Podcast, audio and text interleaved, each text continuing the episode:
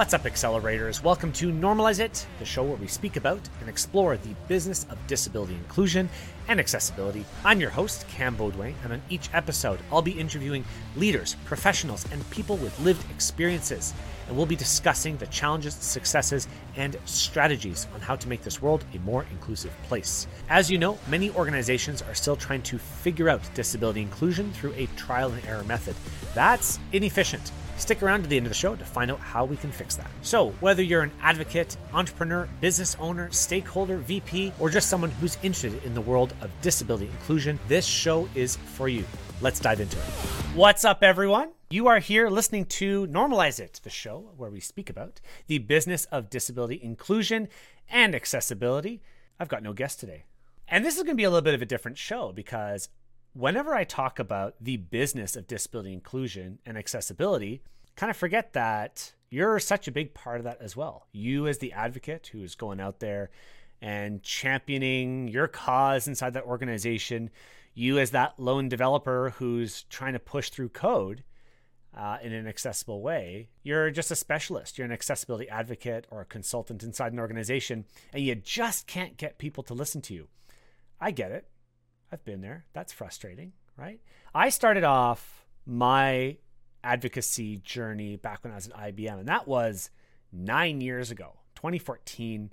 I was the solo accessibility developer at IBM Canada. And it was a really interesting time because at that time it was like, you know, the Wild West. Nobody had even heard of accessibility before. Uh, you go into meetings and there's tumbleweeds going around when you say accessibility. People don't know how to spell it. Is there, you know, are there two C's? Are there two S's? Like, yeah, there's both. And going into projects and being that lone accessibility guy, reminding people to care about accessibility, you know, in some ways it's a lot different now because at least, right, at least it's not a foreign conversation to talk about accessibility. But to a lot of people, they still don't know anything about accessibility, right? We go into uh, a team meeting. And I don't really want to make this about accessibility or disability inclusion, actually. Just want to take a pause there. Because I think advocacy itself can mean so much more, can mean so much more than just disability inclusion. And whenever we need to care about other people, when we're trying to move our, our agenda, and that sounds like something nefarious, when we need to move something forward, that's advocacy right? When we need to try and pitch an idea, when we need to try and convince someone else to come to our side for a social movement, that's advocacy. So I think it's really important to remember that. So uh, back at IBM, to go back to that story, uh, I remember going to uh, different clients and saying, "Oh, hi, you know, I'm the accessibility guy from IBM. Don't you want me in meetings?" and people would shut the door on me. And in fact, I've got a funny story. I, I, used to walk into meetings playing the Darth Vader music on my phone, and you know, it's, it's, it sounds really ominous when you when you walk into a room and you think that you're going to get attacked or you're going to get, you know, the accessibility police has come in. I, I've since realized that that's not the best way to approach accessibility inside organizations. I moved off from IBM. I went and became the senior technical lead for one of the big uh, accessibility consulting firms. And I had 32 clients underneath me, 32 enterprise level clients underneath me.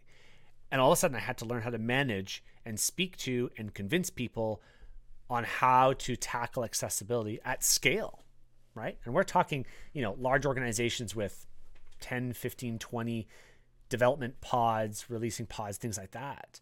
So we're talking hundreds of developers would, you know, come to me and ask me questions about accessibility.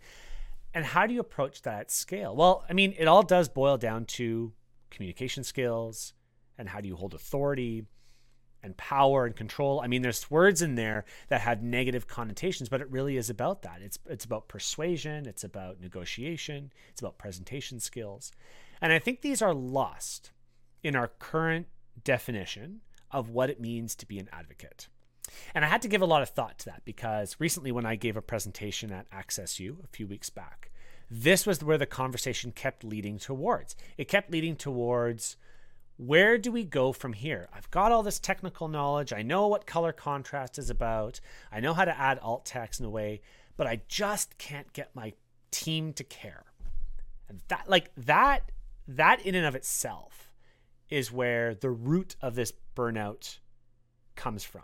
I've spoken to a lot of advocates out there who are just stressed out, frustrated, burned out, um, fatigued on accessibility. And the funny thing is, it goes both sides as well, right? I've spoken to a lot of stakeholders and and leaders, decision makers who also say that, like, you know, I just can't seem to understand enough about accessibility, and I'm feeling now that I'm getting burned out. And this is happening in other advocacy realms as well. I'd like to say that at least in the realm of accessibility, we do have the technical the technical piece to fall back on. So there's always going to have that conversation. We're always going to need that. But I'm thinking of other DEI initiatives of equality around diversity and equity and, and uh, inclusion that they're struggling. They're struggling too to always be heard inside organizations too. I hear two questions there one about overlay companies and one around HR uh, around accommodations. I want to talk about those. I'm going to talk about strategy and tactics here. After working at that consulting company, I went and helped run the accessibility program at one of the largest banks here in Canada.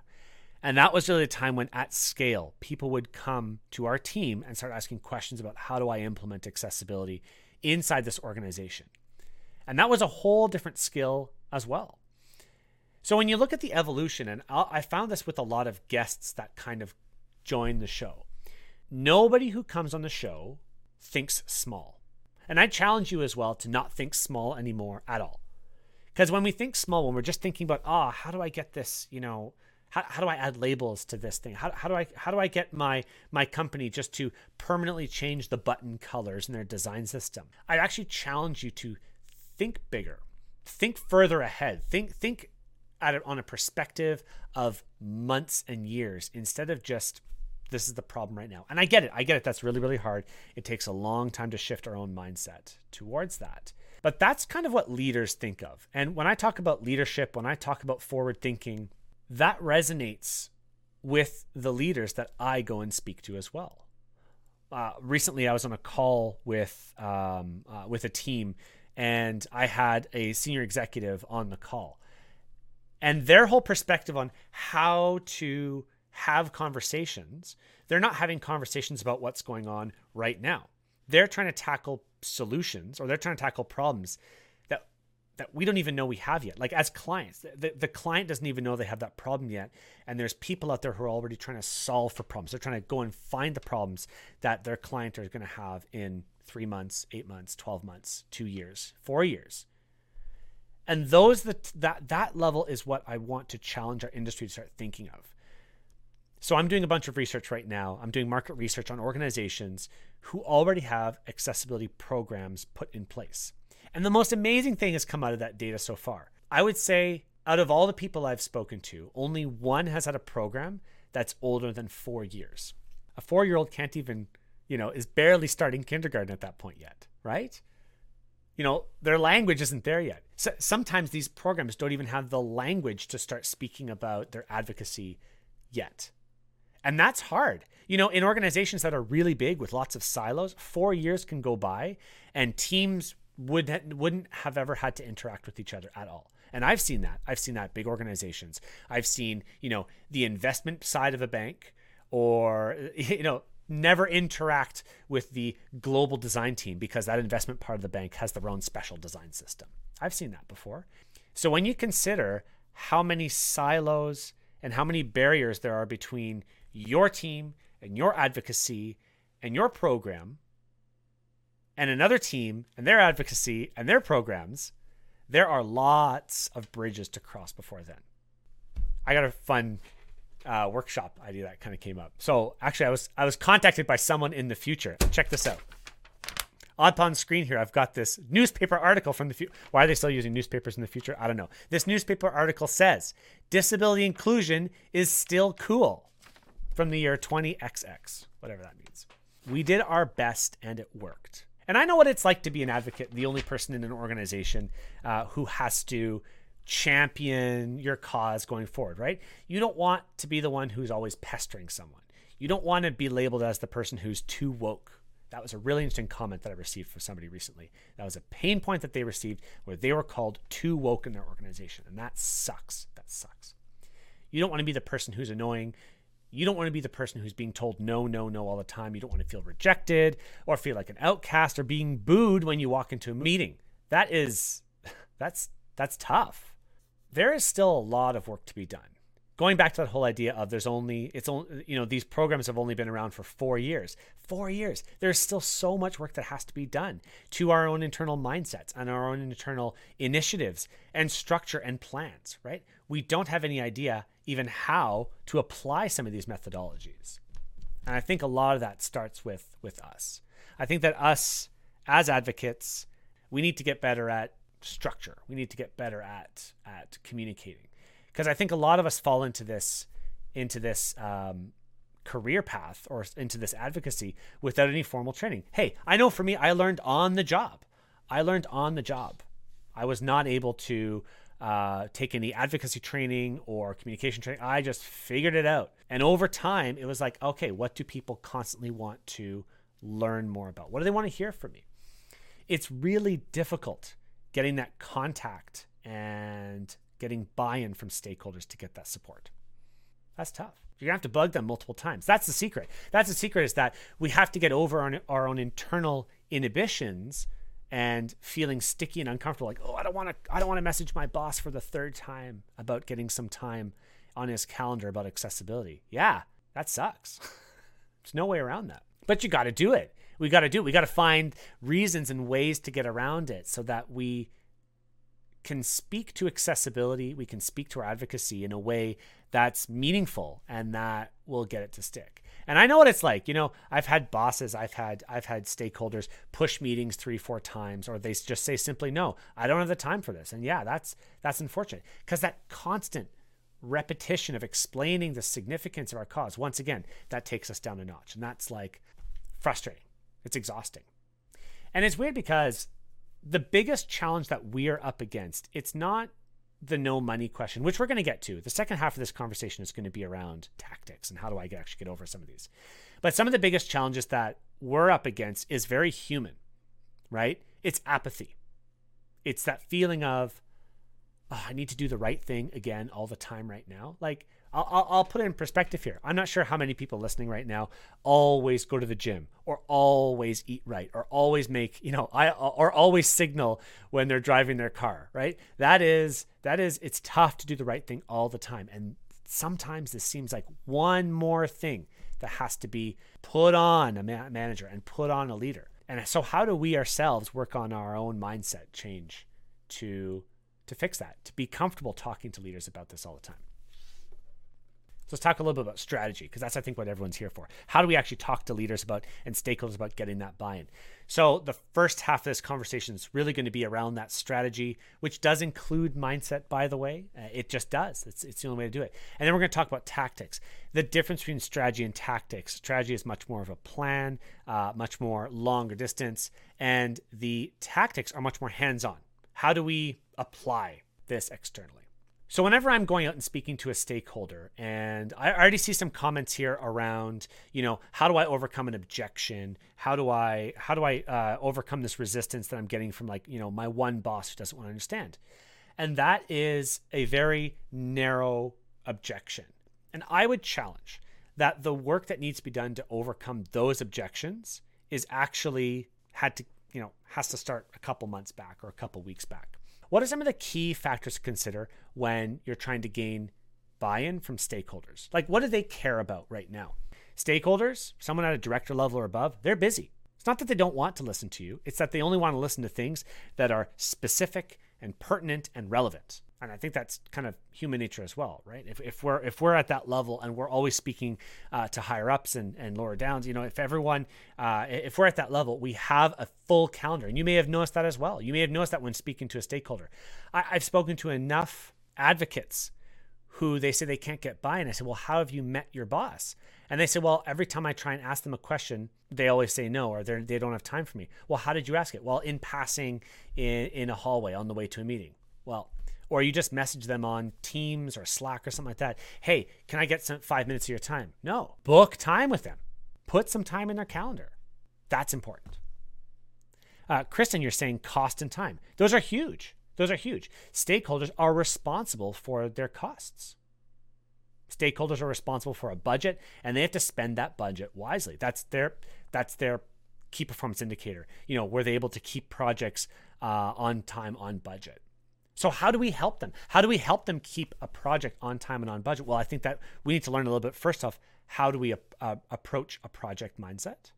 And then secondly, how do we show them that this can be done a, in a cost effective way? If your boss comes and tells you that you know it's going to cost too much to do something like this, then that, that's what they want to hear. They want to hear how do I make this cost effective, and that's our work to do. That's our work to do as consultants, and that may not be part of the job description as a senior UX specialist. I get that, but that's another skill to learn.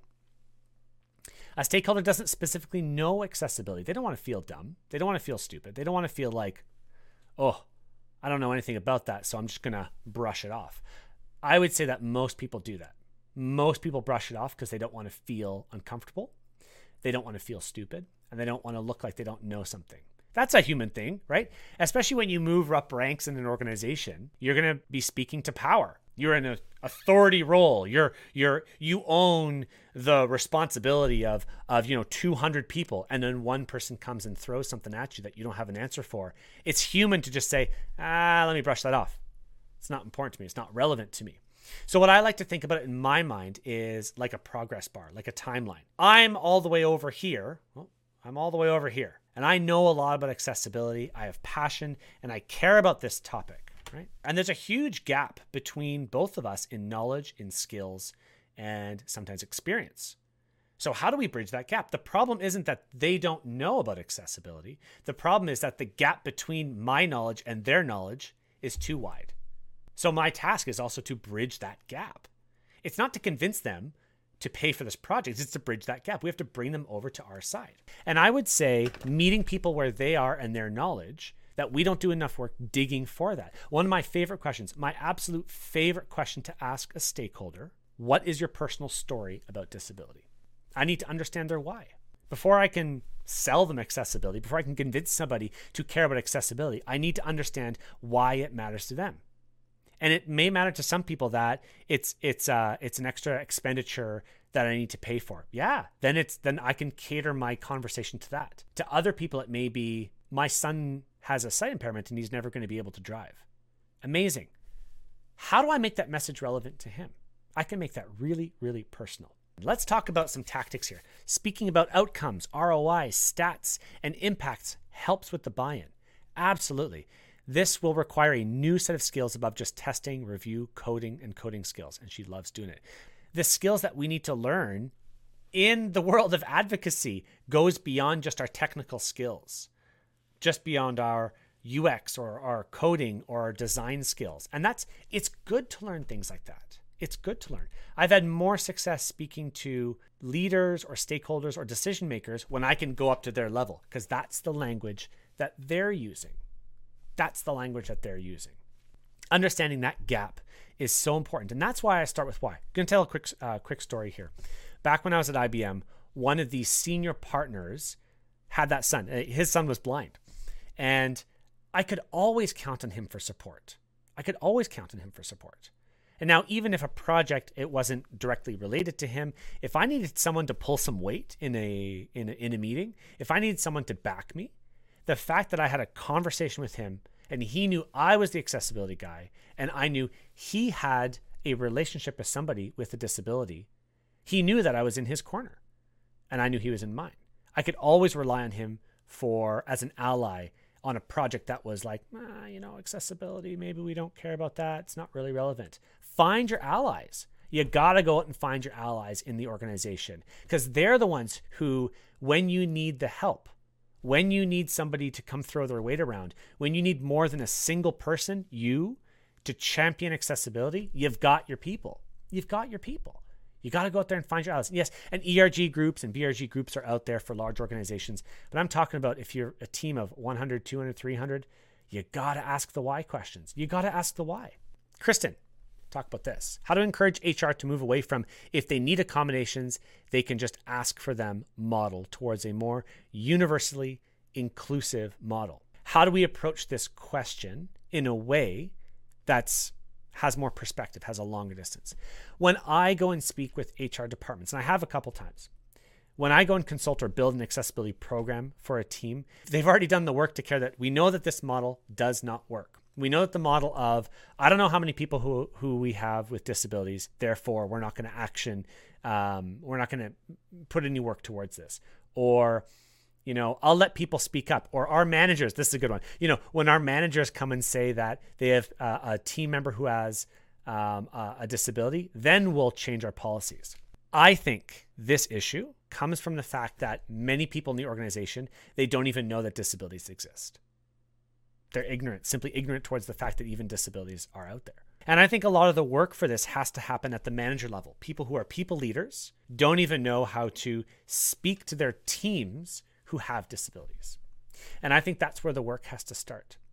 In the world of safe spaces and creating good spaces, inviting people to the table, opening up those conversations. I've seen this happen when the conversation starts to happen around accepting people of any ability inside an organization. That's when the change happens inside the organization. When people no longer feel afraid to say that, hi, boss, I have ADHD and I work much better like this hi boss. I have a child who has a disability and i need to come into work at 9.30 instead of 9 i promise i'll leave at 9 at 5.30 and when those conversations can start to happen that's when more people feel safe enough to divulge and share information like this. That's where i think this has to happen. There's not a quick answer to you know if they need accommodations like how do we just resolve this in one shot? And that's the that's the sticking point with accessibility. That's a sticking point with advocacy. There's rarely a quick answer. I think we're treated to that in the world of technology. Oh, you, you know, what do you need that? You have a carousel? Don't use a carousel. Use something else. Here's, here's an alternative. But in the more workplace transformation style of conversations, that is a long term goal. And we need to accept that it's a long term goal. And I think that will serve a lot better. When we can start to think of this is a long term goal, this is a, a conversation that we can have multiple times. I would say put a plan forward hey, this is where we are now, and this is where we want to go. Let's get let's create a workshop. Create a workshop to get buy-in from people who are interested in HR. There's not an HR person out there who doesn't realize that diversity, equity, inclusion, and belonging is a hot topic in the world of, of HR right now. How do we transform our workplace to a new way of work, remote working, hybrid working? And yes, I understand there's lots of organizations out there who are bringing their teams back. But then there's a lot of organizations out there as well who are looking to the future and saying, how do we make a, a, a, a workplace where we can keep qualified talent? Again, I think starting with why as well, though. Why does this matter to you? How do we fight these overlay companies that seem to be proliferating? I don't think anyone has an answer to this yet. Overlays are a symptom of an underlying reason. And if the underlying reason, which is our technology, is made in a way that is opinionated and difficult to understand sometimes, people are still going to buy it. And unfortunately, they have the marketing teams to back them. And that's something that a lot of organizations don't have. How do you combat a sales engine? So I think the only way to do it is to deeply ingrain ourselves into organizations so that just before somebody decides to purchase it because it's rare that it's rare that somebody is just going to purchase a tool out of the blue out of nowhere if you are deeply integrated inside an organization, if you are seen as someone that is required as part of a conversation or is uh, relevant or is essential to a conversation around accessibility, then they will call you first. It's happened to me three times in organizations. Hey, Cam, we heard about this overlay. Do you recommend it? It seems like it would really speed up our process. And of course, my big answer is whoa, let's hold on before we do anything. Let's have a conversation first about the implications of you making that decision being essential will make sure that they call you first. And whether that's being essential online, I've had two people message me as well, randomly out of the blue on LinkedIn saying, Cam, can I ask your advice? And then they ask me about overlays or they ask me about other accessibility issues. Being available and approachable online is so incredibly relevant and is so incredibly important. But that's a great question. And there's not one that has a straight answer, once again, as well. Everyone will have a disability due to the aging process. We might lose some abilities sight, hearing, touch. Let's create a more inclusive and accessible world. Our future selves will be grateful for that decision. I love using this argument, and I'd really recommend writing down a few arguments that you can always pull out uh, and, and use as well. I think, Flora, you and I were discussing this recently about there's the same arguments keep coming up again and again and again in discussions and we get tired of using them. But man, do they ever land? One in seven people have a disability. Yes, that's a very good argument to have. But how do you make that relevant towards somebody? Because one in seven people is in the billions, right? That's not relevant. Like I can't quantify a billion people. My tip for that is what I can do is I can go on LinkedIn. I can go and look at the number of employees in an organization and I can apply that same math. I can apply that same math to the number of employees in the company. I have had successful conversations where I said, hey, you have 380 people inside your organization, which means that 72 people have a disability, whether you know it or not. How are you helping those other employees? And then you sit and you wait for their answer because that all of a sudden is uncomfortable. And they may not have that answer. And that's a good thing to put people in that position. And it's okay. It's okay to put people in that, that position. You're not going to be fired because you have an uncomfortable conversation. You have to let them sit and wait. That's a tactic. You got to wait until they, they respond in a, I don't know. Well, why does that matter to you? Do you think that would matter to you if you were in that position? Yes. Yes, you can get that answer from them. Yes, you can ask those questions. And no, no one's going to let you go for that. And, and that's a hard discussion because I have people on my on my list right now who have responded to me saying I was just let go because of my disability. And that's hard. But I promise you, these conversations are important and we have to have them. Because you may not even know, you may not even know that somebody on your team or inside your organization has. And I've heard stories of people bringing up this topic and making it super relevant. And then some senior executive admits finally in a group call, don't start with this in a group call, but further on in the conversation in a group call admits that they have dyslexia and they put in hours of work after their nine to five to make a presentation relevant and make a presentation readable for themselves, which of course makes it readable for everyone else. One takeaway to remember we have to remember to be bold. We have to remember to be bold. We have to remember that we ourselves, as advocates, as specialists, as consultants, as champions, whatever you want to call yourself, the space that we occupy, we deserve to be here as well. An organization who has who is paying you to be in that space, right? I know lots of people who would take on accessibility as their side gig.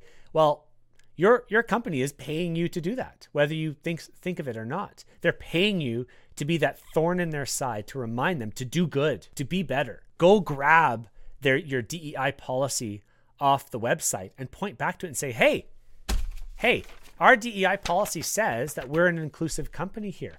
How can we bring that conversation forward in the next all hands meeting. Because this reality, this reality that I printed out, disability is still cool. We did our best and it worked. Us as advocates, by us doing our best, we'll change the world. We'll absolutely change the world. Wasn't that a great episode? You probably have lots of new ideas swirling through your head right now. Now, how are you going to go and teach that to your boss, your team, or your clients? You need a strategy to move forward. Contact me today, hi at cambeaudoin.com and let's talk about how we can move this forward in your organization or individual practice. If you could right now like and subscribe to this show, it really does help grow our reach to get more people involved and interested in disability inclusion and making the world a more inclusive place. And don't forget, you can also watch this show live on LinkedIn. Just find me there. It's every Friday at noon Eastern. See you next week.